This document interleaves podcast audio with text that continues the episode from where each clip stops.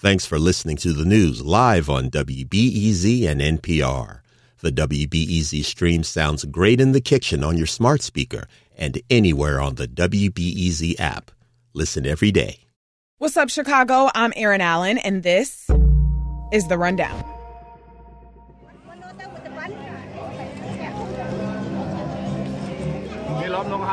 This is the Argyle Night Market. It's a street festival that happens every Thursday between July and August on Argyle Street in Uptown. The market is like no other market I've experienced in Chicago. And that's Ronit Bezalel. She's an artist and filmmaker. If you saw the award winning documentary 70 Acres in Chicago, Cabrini Green, Ronit created that. In her new photo exhibit, though, the Argyle Night Market is a main character. There's Vietnamese lion dancers, Pacific Islander musicians, and youth circus performers. They might have funk, they might have disco, they have dancing, and people are just connecting. Ronit is the type that brings out her camera whenever she's inspired, but the folks and scenes she captured at the Argyle Night Market last year are what prompted this most recent exhibit. It's called Faces of Argyle, and you can see it at Everybody's Coffee in Uptown. Ronit worked closely with her friend and fellow artist Riva Lehrer to bring Faces of Argyle forth. Ronit took hundreds of photos, and Riva curated the 26 that would bring the exhibit to life. After seeing it and learning more about their work and lives on the North Side, I've been so geeked to talk to Riva and Ronit on the rundown. Riva starts with her own reasons why the Argyle Night Market is so special. Edgewater and Andersonville have a lot of festival sort of events, but they're all highly commercial. Um, it's not that there isn't a commercial aspect to the night market, but it's definitely secondary. And I think that it, because there isn't the pressure to buy things the way there is a sidewalk sale or a pride festival or something, um, you get more of a mix of people who feel, you know, people with lower incomes, people with higher incomes. Um, they're not coming feeling like they have to walk away with an object in order to be there. And speaking to the non commerciality, I think it's a very good point. I know that the night market is supported by grants. There's a DCASE grant, and I think the Illinois Arts Council grant. And it is a mission to make it available to anyone from mm. all social and economical backgrounds. Yeah. And I think what made it special in 2022 was that we were emerging from the pandemic. Mm-hmm. We were emerging from states of fear and masks. You know, people were still wearing masks, but there was a, we were isolated. And this yeah. was even more acute because it was bringing us together. It was something very, very special. Yeah of all the scenes that I mean, I know, you know, from what I understand, you're that you're that photographer who you know gets inspired, you know, kind of spontaneously. And of all the scenes that inspire you to bring your camera out, um, why this place for this project? I think for the reasons that I've talked about, and I also think the light. Light is very important to me as a photographer. Mm. I shoot without flash, and it is the magic hour where this golden sunlight from the west is streaming on Argyle Street, really illuminating everything and everyone, creating an even more of a sort of magical aura to the place. And I just stepped in. I was at the first, you know, it's every Thursday, and last summer I was at the first one in July. And I was like, this is incredible. I really as an artist, I, I'm very interested in community and how we bring people together, how we bring communities together. And I just thought, I really want to document this. I want to document all the people that are sitting around the stage on these red chairs, waiting for the music, listening to the music, dancing to the music, the people that are eating, the people at the beer garden, you know, just people walking around. And so it was just something that was very captivating to me. Yeah. Riva, there were hundreds of photos um, that Ronit ended up taking.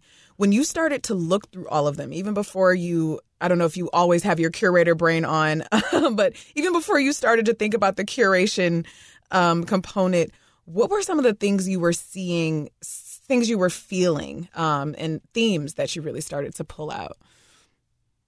What really knocked me out was the obvious trust that the subjects had for Ronit.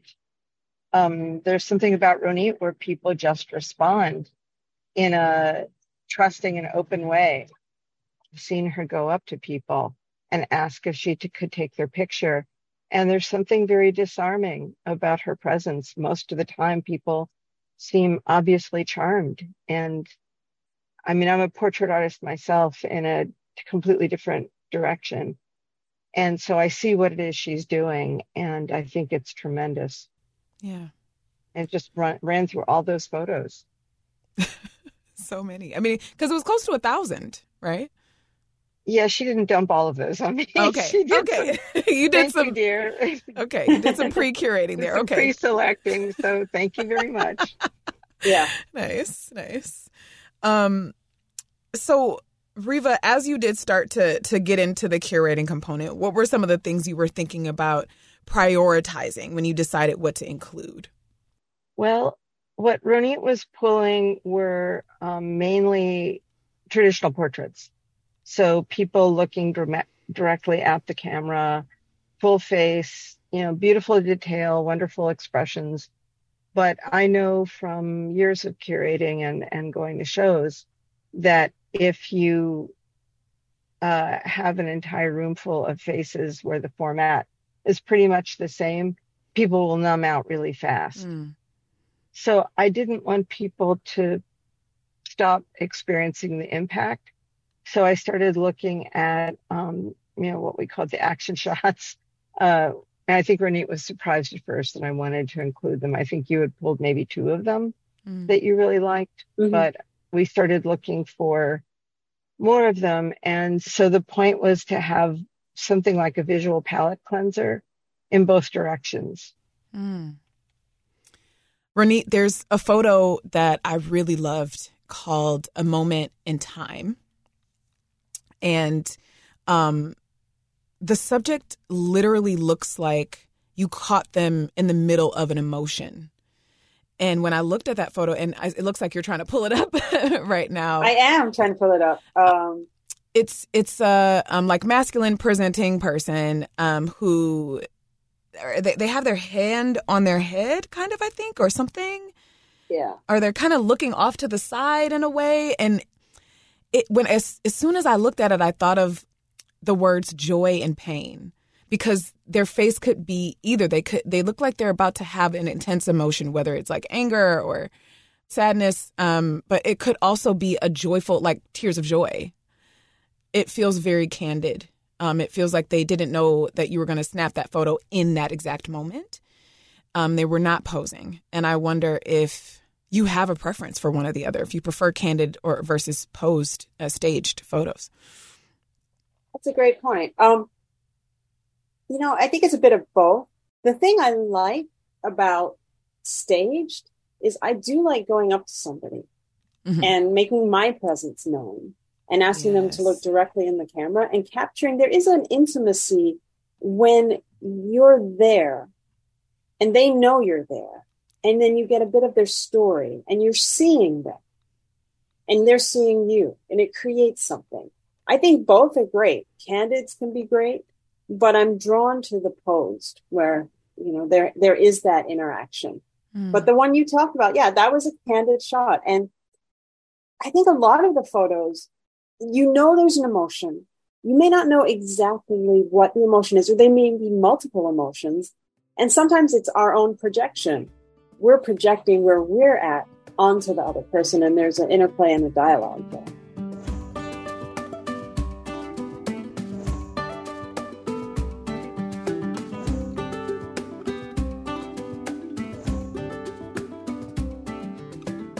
I'd love to hear Renee talk about when she's gone back to show people their, their photos. The reactions are really strong. As two people look at each other and the person lets himself be seen and they're looking at you as, you know, it's a cyclical looking. Mm. I think that that's transformative. Yeah, um, the project is ongoing what I first did is I went with prints of everyone that was take uh, had their photo taken last year. I looked and I found them. A lot of people they've returned this year and gave them a copy of the print, mm. and then took their picture holding the print. And there was people were really happy, both to have the portrait taken, but to have a physical print. It's not something we have anymore. No. And walking away with it, and then what happened is people now go up to me all the time and, and repeat, repeat, can you take my photo? There's one woman and she's in the uh, Faces of Argyle.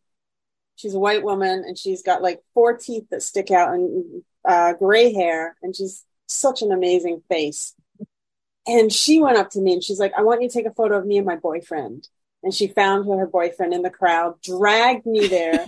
he kissed her on the cheek. Yes. It was so beautiful. And then she's like, I, I want the pic. I'm like, well, I've got to go and get it developed. And you don't have it right now. The next week, literally, she found me from across the aisle, poked me on the on the shoulder, and said, "Where's my picture?" I'm like, I have it. I have it. No worries. No. And then her friend wanted a picture, and her friend is 70 and wanted to make her, she said she wants to look young. I'm like, I'll do my best with Lightroom to reduce the clarity so She young. needs you, Riva. You can you can draw her a nice young looking picture. you know, everybody's got their image that they yeah. want. And now, so what's really cool in terms of what Riva talked about, transformative, people are empowered. They're telling me exactly what they want yeah. and how they want to look. I'm doing it it's great. And it just, so I feel like I have all these friends now at the night market. Yeah. That's so beautiful. Um, I, I know that, uh, that you did get to know a lot of people. Um, can you talk about some of the relationships that you've that you've mm-hmm. built? I think one of the strongest ones is a woman named Florine. And her portrait is very, very striking. She is a beautiful woman. And it's hard to determine her age. You know, she might be 40, she might be 50. It looks like she's had a hard life. Mm. She's got wrinkles on her face. She looks like there's pain she's endured, but there's a spark. There's something there. And she's got the most brilliant like blue eyes, and this is in black and white, but they still come across. Um, and I went up to her and I said, you know, can I take your photo? And she was like, um, I'm ugly. I don't know. And I said, you're beautiful. Please, you're so beautiful. Mm. And she said, okay. And her portrait is one of the most. I mean, when I look at it, I talk about there's so, there's pain, there's a life well lived, there's beauty, there's everything in that portrait. So I know um, both of you have been working and living around this Edgewater, Uptown, Andersonville area for decades now. Um, I wonder if you can talk about what you love about the community. Um, describe the community. What what does it really feel like for you to be in this area of Chicago? I'm from Cincinnati, and I moved here originally in the early 80s. And Cincinnati, when I grew up, was incredibly segregated. And not only was it extremely segregated, it was not an international city at all. You had white people, black people, a very conservative city. And the first time I went to, I think it was Boston, and I saw people from all over the world and couples of every possible combination. Mm. And I felt this intense joy that the world wasn't Cincinnati. And I've lived in a few areas here in Chicago, but I love Edgewater um, and my studios in Uptown because it reminds me always of that experience. Mm-hmm. I mean, Chicago has its incredible, difficult, segregated problems, which are immense. But in Edgewater and Uptown, it lifts my heart. Hmm. Um, I don't want to ever live somewhere that reminds me of the way I grew up. Yeah, Ronit, how would you talk about your community? Um, it's very similar to what Riva said. Um, I grew up in Vermont, which is very white, not very diverse. And then I lived in Montreal, which was segregated by language. And I noticed the segregation in Chicago when I moved here in 1994. Uh, and it was very disturbing to me the racial segregation, the economic segregation, and the fact that people weren't really discussing it. It just wasn't, mm. it's sort of accepted, but not talked about, at least in the circles that I was in. And I love when I'm in Edgewater or Uptown, there is such a economic diversity, racial diversity, um, language diversity. Mm-hmm. You can be walking and hear all kinds of languages and just feels good and feels right and feels like it should be um, that we're integrated. You know, things are not perfect by any means, but I like the feel of it and I really value this and I think it's it's very special and very precious. I think a lot of people in our neighborhood have feelings like that and when stuff happens here that looks like it's pushing it in more of a um, development um, mm. direction there's a lot of pushback not enough and we need so much more affordable housing. But I do get the sense that there is a value for a lot of people here mm. in keeping the neighborhood um, welcoming, just welcoming. So I, I don't want to romanticize the neighborhood. It's got problems. It's really got, it has problems, but compared to places Ronit and I have lived, we'd be people who would try and keep it open and flexible. Mm-hmm. With Faces of Argyle, what story are you hoping to tell about the people and the place um, that is that is Uptown? I think there's many stories, but one thing is the word resilience comes to mind. Mm. Us, everyone, the resilience that we have inside as a world. We weathered and we're still weathering COVID, isolation. Everyone has a burden that they carry, whatever it is. We don't always know. But when we can come together and celebrate and tap into the joy that's also there, I think we build each other up and we get that much, we're that much stronger. And so I want people to walk away with something positive mm. and strength that we've endured something and we continue to endure it, but we can also come out the other side.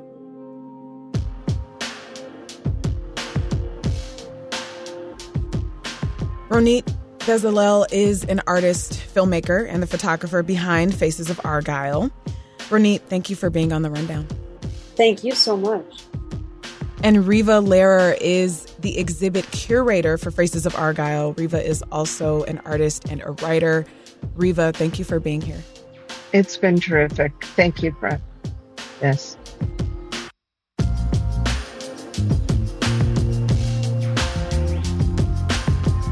The Faces of Argyle installation is located at Everybody's Coffee, which is on Wilson Avenue in Uptown. It'll be there through the end of this month. Go check it out.